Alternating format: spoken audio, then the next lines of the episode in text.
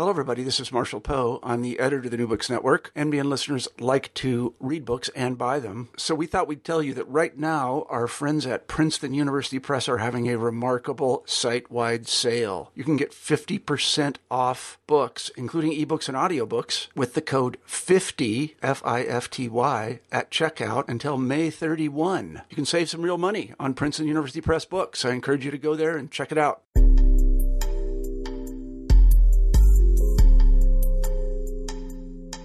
Welcome back to New Books in Gender Studies. I am the host of the channel, Lillian Barger. Today, my conversation with Jocelyn Olcott, an associate professor of history and gender, sexuality, and feminist studies at Duke University. Her book, International Women's Year, the greatest consciousness raising event in history, published by Oxford University Press, is the topic of this show. Her book examines the genesis of the UN's 1975 International Women's Year and the two week conference of NGOs and government officials held in Mexico City. From the planning to the gathering itself, there were conflicts regarding what were the significant women's issues among the world's geopolitical divides. Cold War competition colored how delegates, often from the same nation, differed in their expectations. Women from third world nations expressing concern with subsistence labor, gender violence, and racism clashed with women from the first world concerned with marketplace and sexual rights. Conservative, liberal, and radical groups competed for attention and the opportunity to influence the official world plan of action. In identifying the most pressing concerns of women, global politics and intersectionality experienced by many could not be avoided.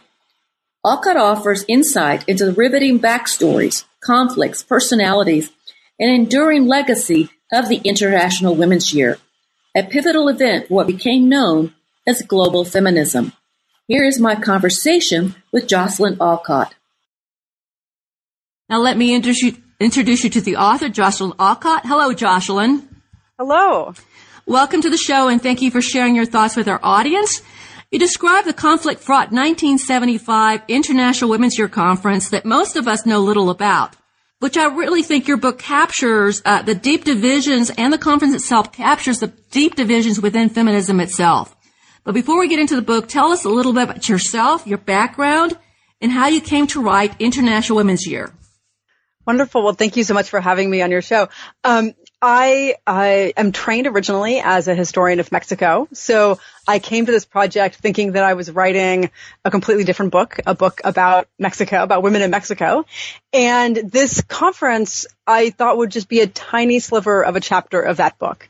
And in fact, actually the dirty secret is that I was commit for tenure and I thought, well, I need to like get something out of my next book. So I'm going to do this, a quick article on this two week conference. And I had heard so much about it. I figured there must be a pretty dense secondary literature on it. So I was just starting out by reviewing the secondary literature. And what I realized was that there really wasn't much written about it, which completely surprised me. I had heard about this both from a Latin American studies and from a women's studies perspective as being this pivotal moment in transnational feminism.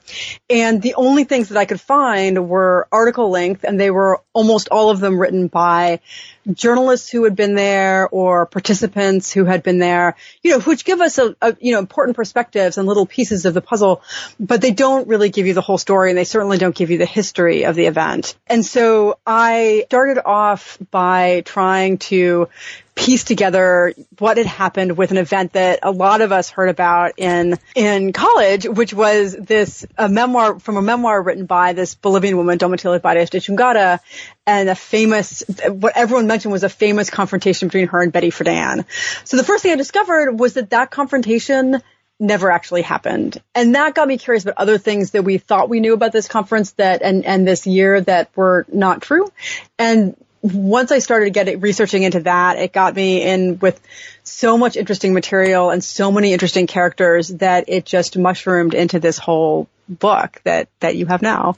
Now, the, the, the, conference itself, which has got two sections of it. One, one is the official conference, which is diplomats, uh, representatives for all the nations that are part of the UN, and then you've got this other sort of NGO, more informal conference that brings in all these sort of activist people and women who are working on the ground for women's uh, rights and whatever.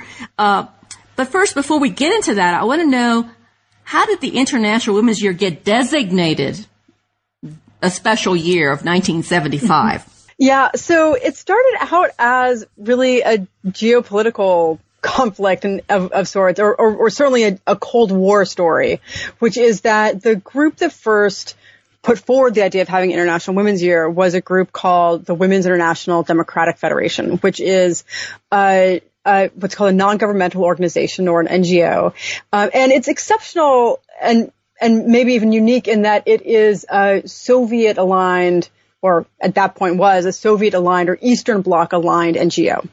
And they approached, I think it was the Finnish and Romanian delegates at the Commission on Status of Women and said, why don't we do this thing? We'll have this great International Women's Year that UN have been doing a number of theme conferences on things like the environment or human rights or population and, and we'll take stock of what the Commission on Status of Women has accomplished so far.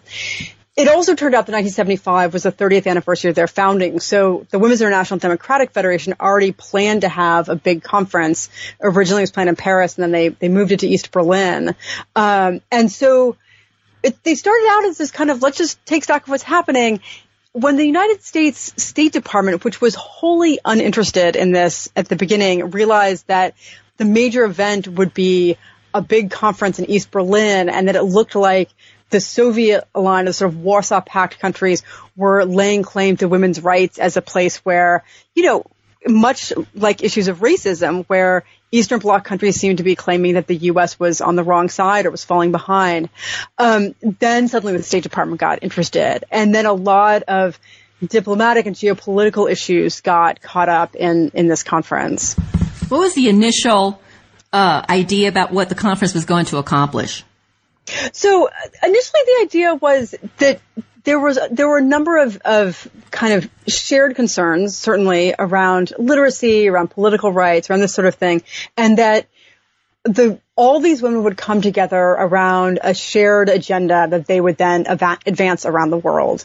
Now, uh, as as you know, what happens is you get women together in this really unprecedented moment. These women together from all over the world and all kinds of backgrounds, and what they find is they have very different ideas about what their priorities are. So it didn't play out quite as as they had expected, but it was the sense that you know women were a core part. I mean, particularly at that point, there was a sense that um, on issues of development, which were really a central part of the UN agenda, that women had to be part of that story. And so, how do we get women to, into sort of more of the UN agenda?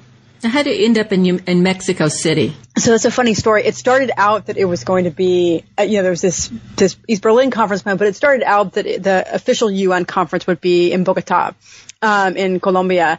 And Colombia was going through a democratic transition. So it had transitioned from having, uh, uh, trading off parties governing to an open election and no one knew what party would be elected.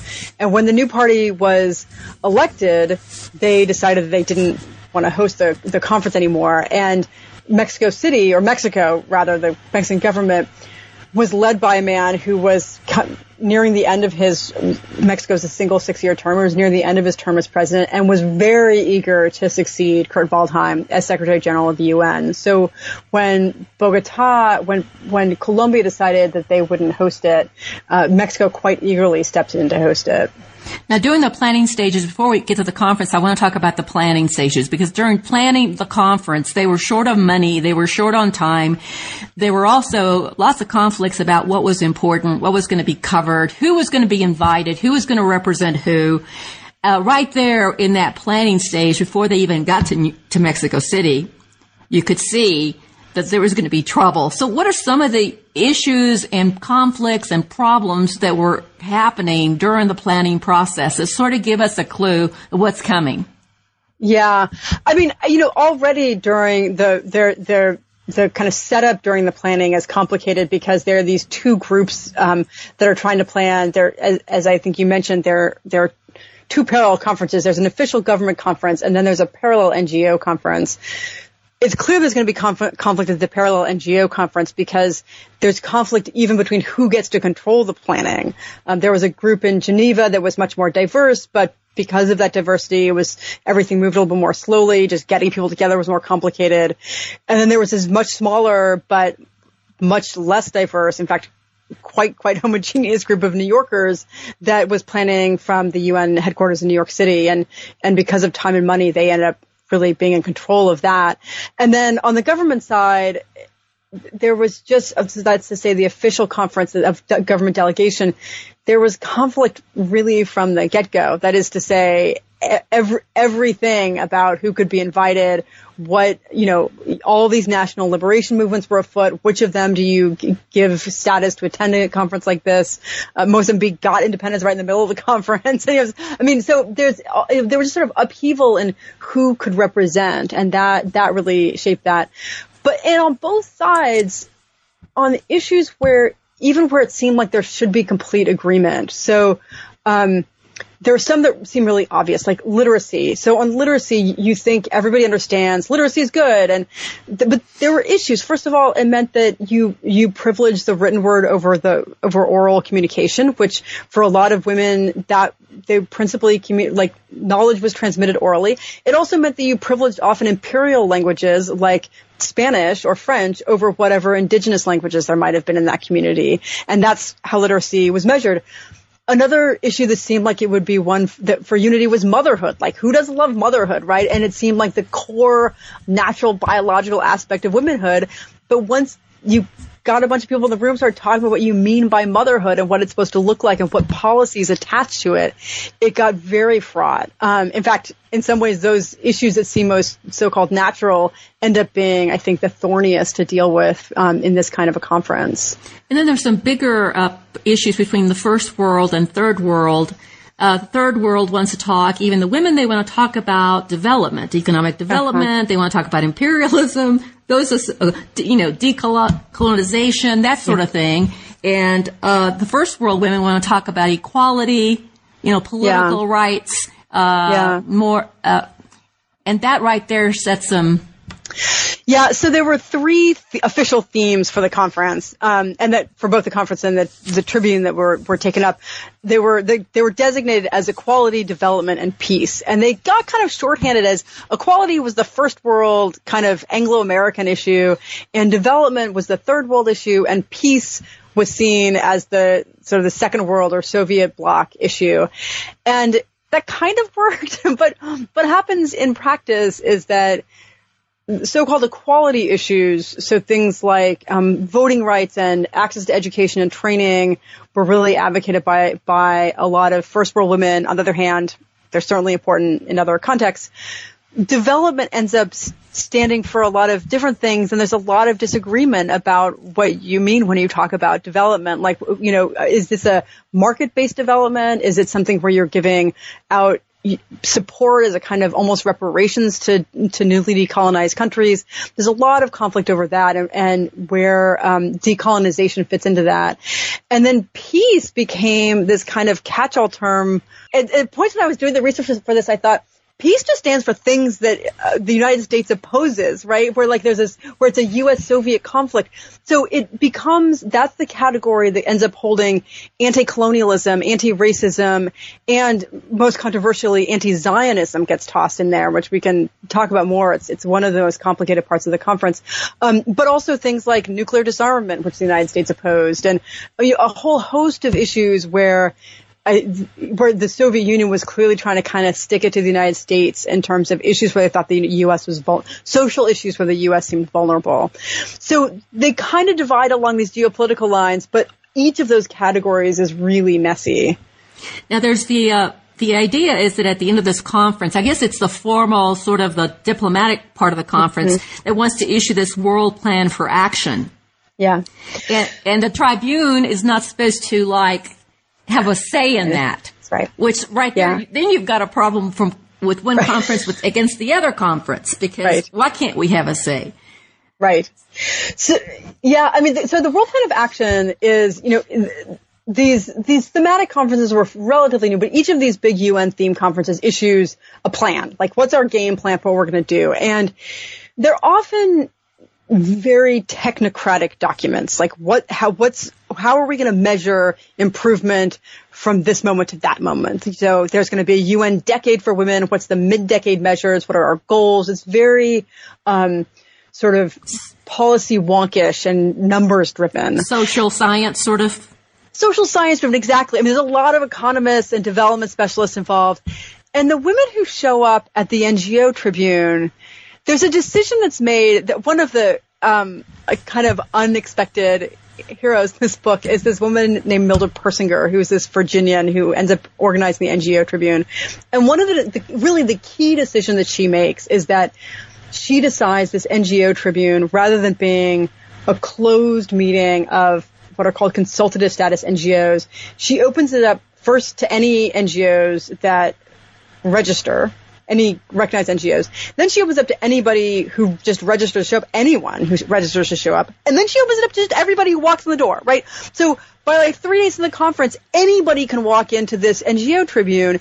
And so what it means is that instead of having what might have originally been envisioned uh, as a group of mostly women who had been involved in UN NGO activities for decades and had a kind of protocol bound parliamentarian style of deliberation, you have all of these activists from all over the world who have all kinds of ideas about what democracy is supposed to look like or how much say they're supposed to have. And in particular, you have a group of feminists mostly from the United States, but also from other places, who were extremely distrustful of governments and government representation and of expertise and all of this stuff, and who are basically saying, like, why should those guys in suits and ties up in the Ministry of Foreign Relations be making this plan that's going to affect our lives? We want to have a say. And so it ends up being a really dramatic moment in terms of the way that feminism is challenging, or, or certainly one strand of feminism is challenging the very concept of liberal democracy, which is sort of a fascinating, I think it's sort of a fascinating element of this whole conference. Um, but it happens quite unex, it, it, I don't think it's entirely unexpected by Mildred Persinger and her fellow organizers in that they know they're inviting chaos. They, they kind of want it. They, they, they, they set aside empty rooms at the Tribune, a lot of empty space in the agenda to say, let's see what you what you bring to the table and they actually welcome the kind of generative chaos that ensues. And it becomes also issues about what is not only what is development, but also oh, what is feminism. Mm-hmm. How do you define feminism? Yeah, uh, that's right. Across different women. Uh, yeah. One of the things that comes up a lot is women's economic contribution. Uh-huh. While the women of the first world think they want women to be more included in the market economies, the capitalist market economies, there's a lot of women who are living, you know, on bare bones, trying to feed their families in third yeah. world countries. They don't relate to that. They're not going to put on yeah. a suit and go to a corporate office. That's just not right. going to happen.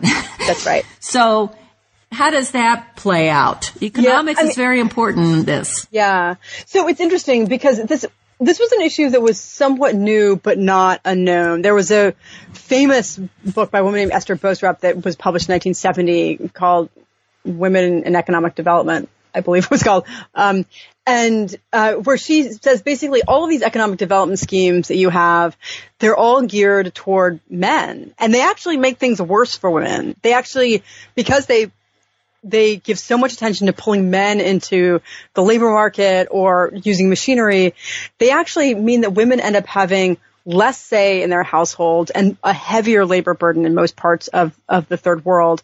So that's happening. And there's already, this is before you see some of the important feminist economic interventions by people like Marilyn Waring and Nancy Folbre, but you still see the beginnings of, of women, of feminists saying, we're moving toward a situation where most of our labor, like most of the labor we do every day is not getting counted. It's not showing up in the GDP or in the UN version of that, which is a system of national accounts. It just gets completely erased. And uh, an- another um, he- hero that I hadn't known before in this in this book is an Australian feminist named Elizabeth Reid, and she really pushes that. And and she just says, you know, listen, if you if you want to think about how to solve this problem, you've got to find some way to recognize this labor. So there was all that, but there was also just a, a deep miss. I mean, I think we still, I, in fact, just today on the radio heard something where they, the way they measure women's liberation was by how many women were in the paid labor force, right? right. And that's just not for for most women that's like alienating your own labor is not how you think about your own liberation you think about things that are dignifying your labor recognizing or rights that you that attend to to, to what you you provide, but it's not um, selling your labor power is not the main thing. So that was a real disconnect because for a lot, particularly of U.S. feminists, and you think about how important Betty Friedan was, and she was there and she was a leader of this this group, saying we were trying to get out of the house and into the workforce and to have our labor recognized and paid for and, pay, and get equal pay. So that was a whole. I mean, it just there was a, a marvelous cartoon which I couldn't put in the book because I I couldn't track down the cartoonist and I I didn't want to publish it without being able to pay some royalties, but um, that shows this a woman and who's clearly in a probably a, an, an African country or she's in, clearly an Afro descended woman, and she's has this kind of Rube Goldberg contraption where she's reading a book and doing laundry and caring for a baby and cooking something on the stove and all this like this whole machinery she has going that shows that she can do you know a million different things at once. And all of these time use studies were showing that women were doing immense immense amounts of labor and in all of these policy documents that those UN folks were looking at up at the at the government conference, none of that labor showed up. That labor was completely invisible. And that was probably the place that, that if, if there was one area of agreement, that might have been the area of agreement, but it was it was a place that was very difficult to make progress about how to address it. Um, and I I would insist that we still have not come up with a good way to address that issue. And it also has to do with how we see uh, these women who are in the third world wanted recognition for what they were already doing. Right. They w- didn't want to be told, well, for you to advance, you need to leave your home and go work in a factory. Yeah. Because then you'll be counted. Because this disrupts a lot of family patterns. That's and right. Communal patterns and all that. So you just mentioned Betty Friedan, and she was a very controversial figure at Yeah. the conference. Actually, she came off very unlikable, even in your book. Okay. I tried to correct for that. I'm sorry. I, no, no, I, no, no, no, no. I think it's the truth. That's, that's, I think you told the truth about Betty Friedan. Uh, she was so uh, narrow in her view of what feminism meant, and Yeah. Can she, I say a- a she knew better. I think it was the whole attitude of we know better. You know, we're from Yes. the United States and we know better. That was explicit. I mean, there's no question. I mean, she said, she said to a reporter before she went down there, we are our sister's keeper. I mean, she was really insistent and, and uh, she and other leaders of NOW were very clear in their minds that their job was to go down and teach people how to be proper, legitimate feminists. And, and that was really a problem. But, and, and so I don't mean to defend that. And I think that one of the major lessons learned in Mexico City and, and again over the subsequent UN conferences was that there are many different modes of feminism, very different feminisms, plural, and um, and certainly the U.S. is one, but it, it actually is a pretty parochial one. It's a very specific one, and but I will say this about Betty Friedan, which is that she was f- fighting a, the fight, right? I mean, it's and and part of I think her attitude was which you know in retrospect it seems very narrow and and and very ill-informed. Which she felt like every time she turned around you know the government or the catholic church or somebody was trying to shut women down. And so that she had to be constantly embattled. And there's this actually really poignant moment in um you know one of the things i wrote she has a, a this kind of hilarious short essay she wrote called Scary Doings in Mexico City, which is has a sort of Cold War thriller style um, uh, tone to it, but where she talks about watching things really blow up in, in the NGO Tribune and how much conflict there was and how how few how little women really agreed on. And she and she had really been vilified for trying to kind of control things too much. And so she had stepped aside so that she wouldn't seem like she was trying to control things and she just kind of went out of the tribune and sat on a bench and just cried i mean she just was she just was just really de- depressed is not even quite the word, just beside herself that this all, this, this moment that she thought could be a moment of tremendous unity. That's what they all saw was unity. Um, just seemed to be falling apart. And, you know, you look back and it seems naive that you would think that you could bring all these women together and they would all agree. But I, I think she really had a kind of utopian idea that women would govern differently in the in the way that she and a lot of U.S. feminists tell the story. You always know that something bad is happening because men show up, and it's you know if men are in the room, like something's gone wrong, which was not a view that was shared by most of the women at this at the Tribune at the conference.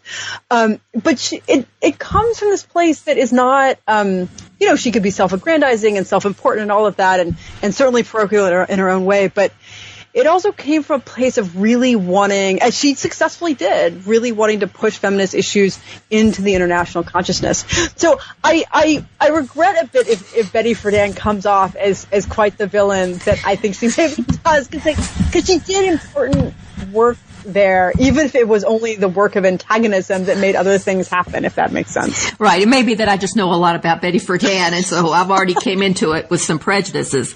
Um, now, there was something you just brought up was the, the participation of men was an issue also.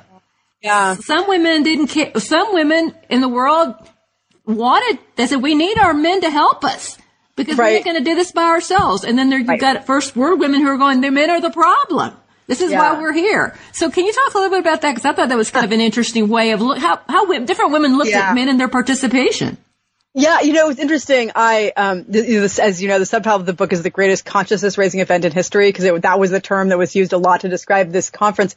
And this was a moment of my own little like consciousness raising experience when I was researching this book because I, when I was first looking through it, I saw that, um, the, the Mexican Attorney General, Pedro Ojeda Paullada, was named the president of the government conference, the president of this International Women's Year conference. I was outraged. I mean, I will admit it. I was like, what the, what the hell? Like, this is a women's conference. They can't cut, like, what's going on here? And, um, uh, so then I, so I'm a little chagrined to say that I then realized as I did more research that there are two things that were happening. One is that it is a completely standard UN protocol that the person who is the head of the delegation of the host country then presides over the UN conference. So that was part of what was happening there. But the other thing that happened was that the UN had actually been really specific that they did not want, in, in particular the women at the UN who were organizing this conference didn't want this conference just to be um, kind of marginalized or uh, I'm not sure if this is an appropriate term, but kind of ghettoized into uh, a space where nobody else would pay attention, right? Where I mean, it already was underfunded and not given any time, and they they thought that if men were not made to participate, that it would just be shoved aside. And so the UN actually had a policy that they wanted delegations that were even numbers of men and women, which most delegations didn't manage to pull off, but but they they did call for that. But then the other thing that happened was that you know, while Betty Friedan was threatening to lead a march of women up insurgentes or up La, La Reforma, I guess it was, to to protest having a man preside over this conference. Most of the women, particularly women from from Latin American countries, were saying, look, this is a good thing. This means that finally this stuff is going to get taken seriously. And we can't solve these problems on our own. These aren't women's problems. They're social problems. They're problems of full, complete societies. And so these have to be things that we work out between men and women and, and together in concert. And I think that it really marked what a lot of people saw as the clear divide that, that Betty Friedan and those who were kind of in her camp were seen as men and women always being antagonistic and always fighting over some set amount of resources. And a lot of women who were kind of in this, this group of mostly third world women saying, that's not that's not really how we experience it. What we experience is that there's been a lot of discrimination and women have not gotten their due, but that this is something that we need to think of together that will benefit men and women both. And so it was a it was a major, I think, both uh, strategic divide, but also I, I think a deep ideological divide about what feminism was supposed to be. Now, I want to bring something up. How, because they were short on money and time and uh, more people showed up for this conference than they ever planned. It was like they, gave, they, they did away with name tags because they couldn't keep up, Yeah. couldn't keep up with them. Yeah. Um, what was the role of journal, the journalist and how was the press used yeah. to really let yeah. people know what was actually happening in the conference? Right. So th- one of the things that I was surprised to discover, although you know, I suppose most historians will not be surprised by this, um, is that you you have really different what I think of as really different kind of publics created by these diff- the, the different press coverage. So the Mexico City press the, the, Mexican press in general, but particularly the Mexico City press, covered the conference really closely every single day. Um, and a lot of U.S. papers, in particular the Washington Post and the New York Times, had reporters there and covered it. Um, Le Monde, the French newspaper, had sent somebody there months ahead of time to start doing the coverage, you know, and, and had very close coverage. Um, and then importantly, there was a, a publication that was funded mostly by the Ford Foundation and organized by the NGO Tribune organizers that was a, a publication called Xilonen, which is named after an Aztec corn goddess, um, but that would, was a, a a conference newspaper and it covered both events at the government conference and events at the NGO Tribune. And that carried co- coverage in both Spanish and in English and very occasionally in French. Um, and mostly it was articles and then occasionally, you know, there were some letters to the editors and some opinion columns and things like that.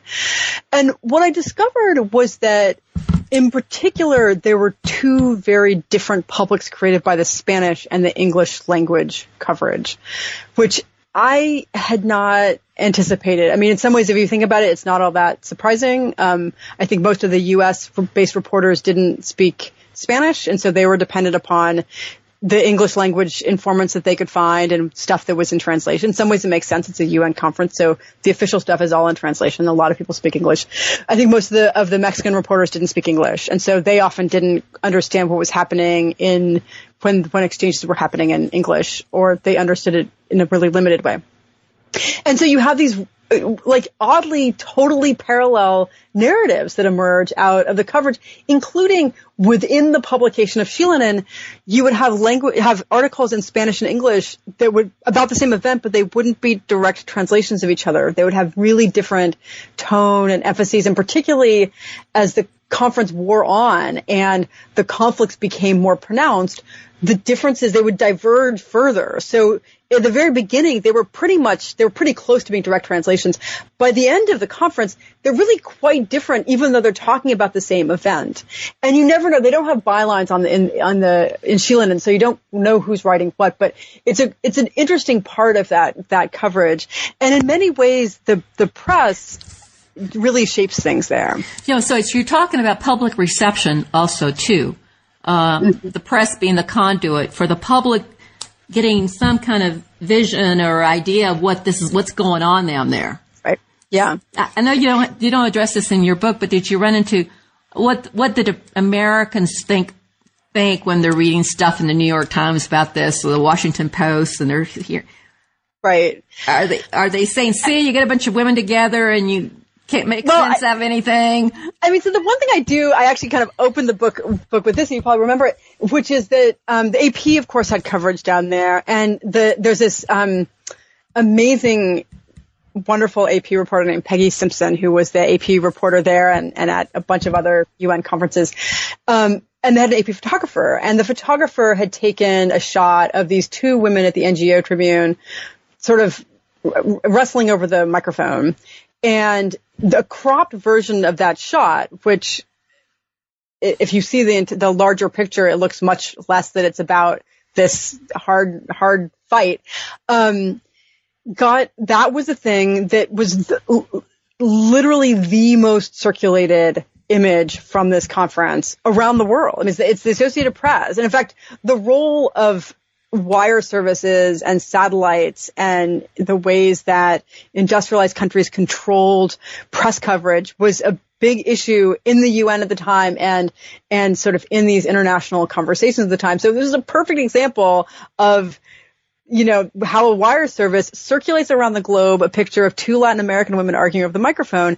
And Pe- when Peggy Simpson saw this picture going out, she was horrified. And she she writes in this this memoir she wrote later about hearing about this over dinner and desperately trying to sort of recall that picture or at least give it some context so that it didn't seem as kind of damning as it as a the, exactly the image that you're talking about that people looked at it and they thought oh this is what they called a global cat fight right? And it was you know if you uh, if you look at the bigger picture what you see is that they're standing on a dais and there's a number of women seated up at the, at the dais and, uh, several of them are kind of laughing at what's going on. It seems to be, it's like m- maybe they're wrestling, but kind of in jest or maybe they're, you know, but there's a, like it doesn't seem nearly like it's this, we can't agree on anything. Um, it seems more this is, you know, it's a, it's an intense moment to be sure, but, um, but it was, there was no question that part of what was happening and, and the New York Times in particular just had immense disdain uh, in a lot of its coverage for the feminist issues being being um, raised there. So that was, you know, that was part of the coverage as well. because there's also, you know, there's a, a history there of women saying if women, you know, had a chance to govern, we wouldn't have all the war and violence in the world. You know, peace and harmony would rule. And this picture sort of just says, see, women are, you know, they're going to be yeah. just like us or worse. Right, right. And, and that, that kind of old saw that like women are, you know, women are always going to fight. They're never going to be able to get along because really they're always in competition with one another. Um, which is a big part of what the feminists were trying to argue against. Now there's a, in, in the midst of all this Cold War conflicts, economic development, uh, you know, there's all these global issues of distribution of resources. And all of a sudden you've got these first world group of feminists who are going to be making uh, a lot of noise about sexual rights. Okay, uh, yeah. lesbianism, mm-hmm. You know, people who are, you know, women shouldn't be compelled to marry and be mothers. Yeah. Uh, yeah. there's contraception, there's abortion, there's so many issues around sexuality, which yeah. for some of the more conservative women who are coming from third world countries where this is like so out of their mind, they're not thinking about that. They're just thinking about tomorrow and feeding the families. Can you talk, can you talk about that and how this, in a way, when I saw that, when I read that, I'm going, wow, this is really being out of touch. Yeah, I mean, it's it's one of the heartbreaking aspects of this conference. Although I would argue this is not something that's been resolved, which is that um, human rights and sexual rights were generally put set up as a kind of zero sum game, right? And that if in, in, in several moments during this conference, there are explicitly moments when participants have to choose between are you going to go to this event for you know that that's protesting human rights abuses under the Pinochet regime in Chile and how women are getting taken in as, as political prisoners or are you going to go to this other thing that's about reproductive freedom or that's about lesbian rights. And so it's really, they're really set up in opposition to one another. And, and repeatedly you have participants saying, um, in particular on the, on the side of the kind of human rights end saying, if you're supporting all of this sort of sexual rights stuff, you're, you know, it's just a distraction. You're, you're, you're detracting from, from what we're trying to do. Um, I think that part of that uh, has to do with the you know as as any good historian would say it has to do with context. Um has to do with the particular context which is that in the mid 70s and i think that that you know a lot of people remember this uh, there is a really aggressive population control efforts. And so um, forced sterilizations not just in places like india and mexico but also in places like los angeles and right here in north carolina where i live um, where a lot of women and and occasionally men as well but uh, mostly women were being um, sterilized against their will. I think for a lot of third world women, the question about population control was was miscast. They wanted to say, well, the the problem here is resource consumption, and that's y'all's problem. That's not, you know, that's a first world problem. That's not a third world problem. The problem is per capita consumption, and so there was this real tension over that, and and so when U.S. feminists came in really emphasizing reproductive rights and access to abortion. This is, of course, is just two years after Roe v. Wade, and they're, you know, they're kind of flying high on that. Um, the sense from a lot of the third world women is, wait, we're not, we want to know why you're trying to control our bodies. And it, it, USAID was really involved with a lot of the reproductive control and the kind of population control stuff. And so there was a real tension around that that got caught up in, this population control forced sterilization stuff. Um, and the stuff about lesbian rights, which is, it's a really interesting moment in the conference, but also gets swept up in, you know, this issue we talked about earlier where a lot of third world women who were thinking about issues of gender complementarity didn't really were really perplexed about where lesbianism, for example, would fit into that. Like, how does that you know, how does that fit? Um, I should say one of the most prominent leaders, though, of the lesbian rights discussion at the conference was a really prominent Mexican playwright and, and um, theater director named Nancy Cardenas, who um, this is the piece of Mexican history that I like, which is it's the first ever issuing of the Mexican les- of a Mexican lesbian manifesto, and it's when a lot of the Mexican lesbian organizations that had been underground come out, so to speak. Um, and that was a really critical moment of the conference, not least because it's when a lot of, I mean, mostly Mexican because it was in Mexico, but a lot of third world lesbians spoke out at that conference. So it's it's more complicated than just first world, third world, but it certainly gets cast as a first world, third world problem by a lot of the media and by a lot of the human rights people who want to dismiss the sexual rights part of it. Yeah, like when you, I think it just reminded me of the fact that while lesbians might be fighting in the late 20th century for the right to marry mm-hmm. each other, you've got situations in all over the world where women are forced to marry. Right. Or you have exactly. child marriage and yes. they're going, you're worried about having the right to marry? We're worried about the right not yeah. to get married.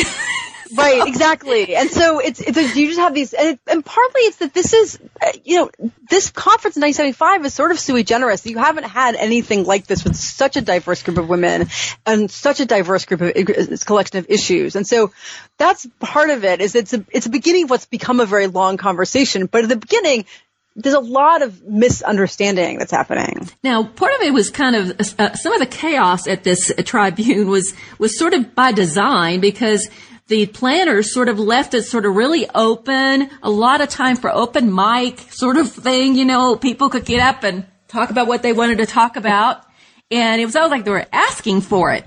You know, yeah, there was no, there was nothing shaping it. There were, it's just show up and speak your piece, which yeah is it, was that, did they realize that's what's going to happen or did they thought it was well, going to be better than what happened?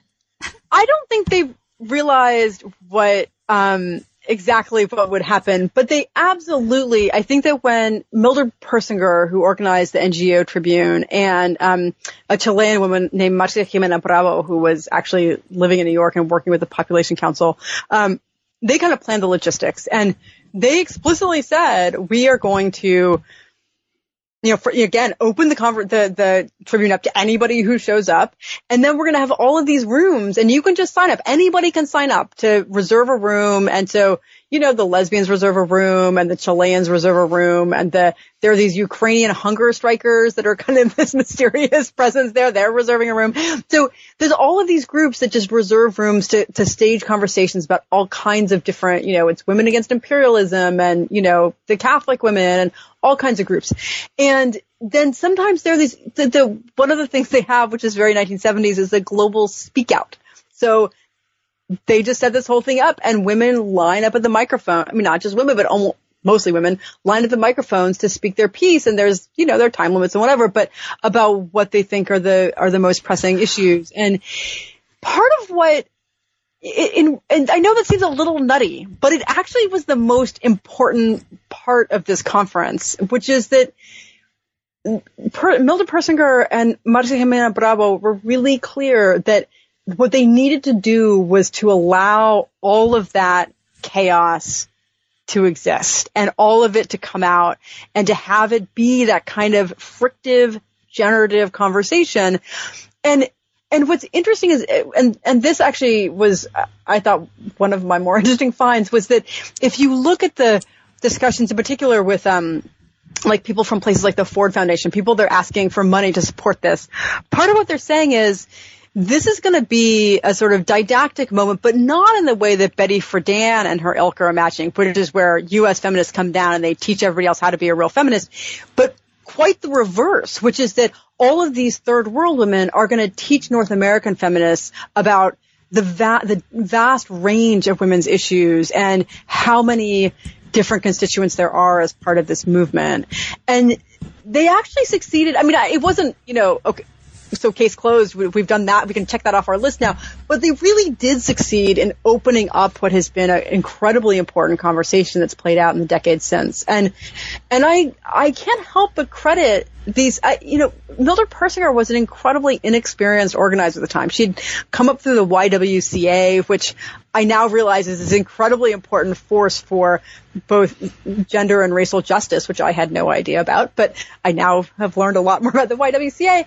And, and she had been involved, she'd been involved with civil rights stuff in Virginia where she had grown up and then she'd moved to Dobbs Ferry with her husband and, in so this kind of suburb of New York and, and but she wasn't somebody, I mean, she was nobody's rabble rouser and she wasn't even a particularly experienced organizer and she got tapped for this for, I think, reasons having to do with wanting to get out of some of the Cold War issues. Um, she also was just a, a, particularly gracious person, which I think uh, was an important part of this story in ways I hadn't anticipated. She would write these wonderful notes to people, thanking them, and so forth. And it and it um, it just sort of created goodwill in ways that I think wouldn't have happened had the sort of hardline cold warriors remained in charge of things. Yeah, I think I, I was. This is just a little side, but can you imagine if we had a national, a U.S.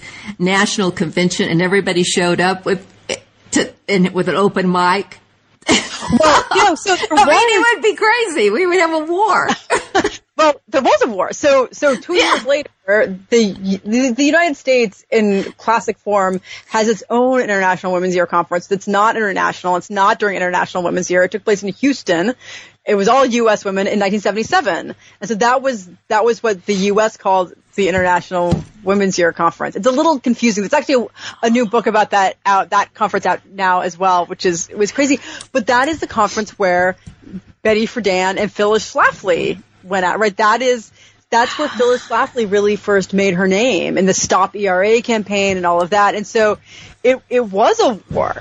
Um, it's also where where Betty Friedan finally turns away, like gives up on her lavender menace language, her like anti-lesbian language. So, um, but that that happens a couple years later, and it was cra- that was another crazy moment. The I think it's the Kansas delegation turned its back during the discussion of abortion rights, and that's a that's a pretty crazy okay. moment.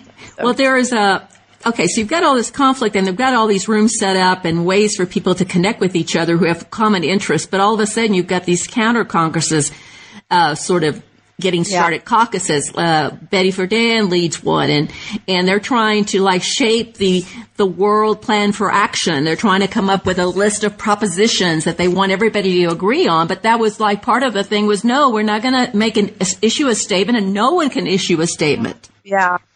That was really controversial. Uh, so Betty Friedan led what was at first called the Feminist Caucus. And the Feminist Caucus started before the conference even started. She started, there had been a pre-conference gathering of journalists that had been mostly intended for third world journalists to be able to educate first world attendees, again, to kind of counter this first world domination of international media. And um, there were other participants. Gloria Steinem participated in that as well, um, although she left before the conference really got got going. And Betty Friedan was there, and Betty Friedan starts what she calls the Feminist Caucus, and that is this group that comes out trying to kind of dominate the Tribune, and then insists, even though the organizers of the Tribune were really explicit at every opportunity they got. It, like all of the promotional materials and all of the registration materials and the, the opening conference and every chance they got, they said, nobody speaks for the Tribune. We're not going to take minutes. We're not going to have any official report and no one is allowed to represent the position of the Tribune. And Betty Friedan totally ignores that. And she leads a group of a, a, a, delegation of women up from the NGO Tribune to the government conference to try and shape this official world plan of action. And it's a, it's hugely controversial. Um, and and then she, they try to kind of correct this. They rename themselves the United Women of the Tribune to sort of get away from the, the feminist language that that set them apart a bit. Um, but it's it's I mean, it was there was no way to really. There was so many problems. That first of all, the amendments that they were proposing were only available in English. Nobody had seen them. They wanted to say that it represented the whole Tribune, but they couldn't possibly. And so it just ended up being more evidence that that feminism was some sort of you know U.S. imperialist project, which you know didn't didn't play well. There was one uh, scene that you describe as I think it's when the this uh, feminist caucus, I guess, and uh, was, gathering, and there were there, the, the official representatives of the United States uh, were there, and they were there was a couple there were a couple of men, or there was a man, and the women were not open to listening to. Oh well, this is you may be thinking there was a there was an interesting moment, a kind of fascinating moment, um, which is that the U.S. the U.S. delegation, the U.S. government in general, was very into the promise of NGOs as a kind of private sector governance. I mean, it's, it's really interesting. I mean, I think for a lot of scholars of NGOs, they've looked at the ways that NGOs were part of a kind of what we think of as a neoliberal project or a project of kind right. of privatizing certain aspects of governance. And, and so, um, there's a lot of language in the organizing of this uh, from the U.S. delegation that they want the private sector to be really important. Among other things, the U.S. government didn't want to put up any money, so they kept telling these women to raise money, like in the private sector, go like ask the private sector for money. And, but so among other things, they wanted to have a relationship between the official delegation and these NGOs. And so the, the first weekend, the, the conference starts on a Thursday and kind of awkwardly goes over two weekends. So the first Saturday of the conference, they decide they're going to have a, a kind of an open forum, an open meeting um, at the U.S. embassy where the U.S. delegation can, you know, it's like meet your meet your delegates or whatever, and the U.S. delegation will be there, and um, NGOs can come and ask questions or make comments, and and they're really keen on this idea that's going to be open communication between the U.S. De- the de- official delegation and all of these private sector grassroots activists or whatever. And they get there and the, the delegation, it's the, it's the largest delegation at the conference. They've violated every UN protocol about how big your delegation is supposed to be and how it's supposed to be composed. But, um, so it's a, it's a quite large delegation and, uh, is actually pretty diverse in certain ways. The Nixon administration had been um, uh, sorry, the, and by this point, the Ford, of course, in the middle of this, there's also Nixon resigning. So this is now at this point, the Ford administration had been a somewhat cynical in terms of the way they've composed it. They've checked off every box in terms of they have, you know, two African Americans and a couple of, of what they call Spanish speakers and, and so forth.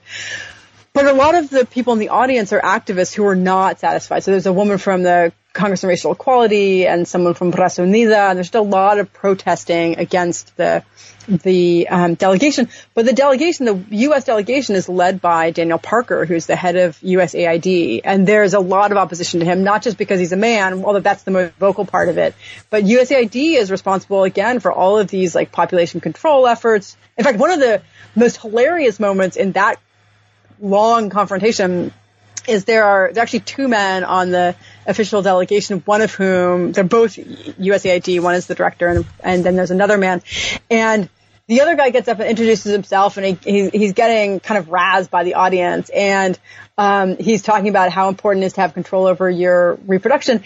And someone from the audience asks him if he's had a vasectomy, and he says yes.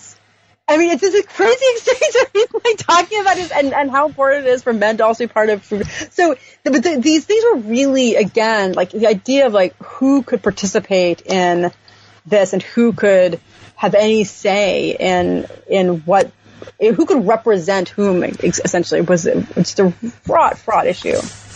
Okay, so now we're going to get to the big question. One of the things that you claim is that this was sort of the beginning of the global global feminism.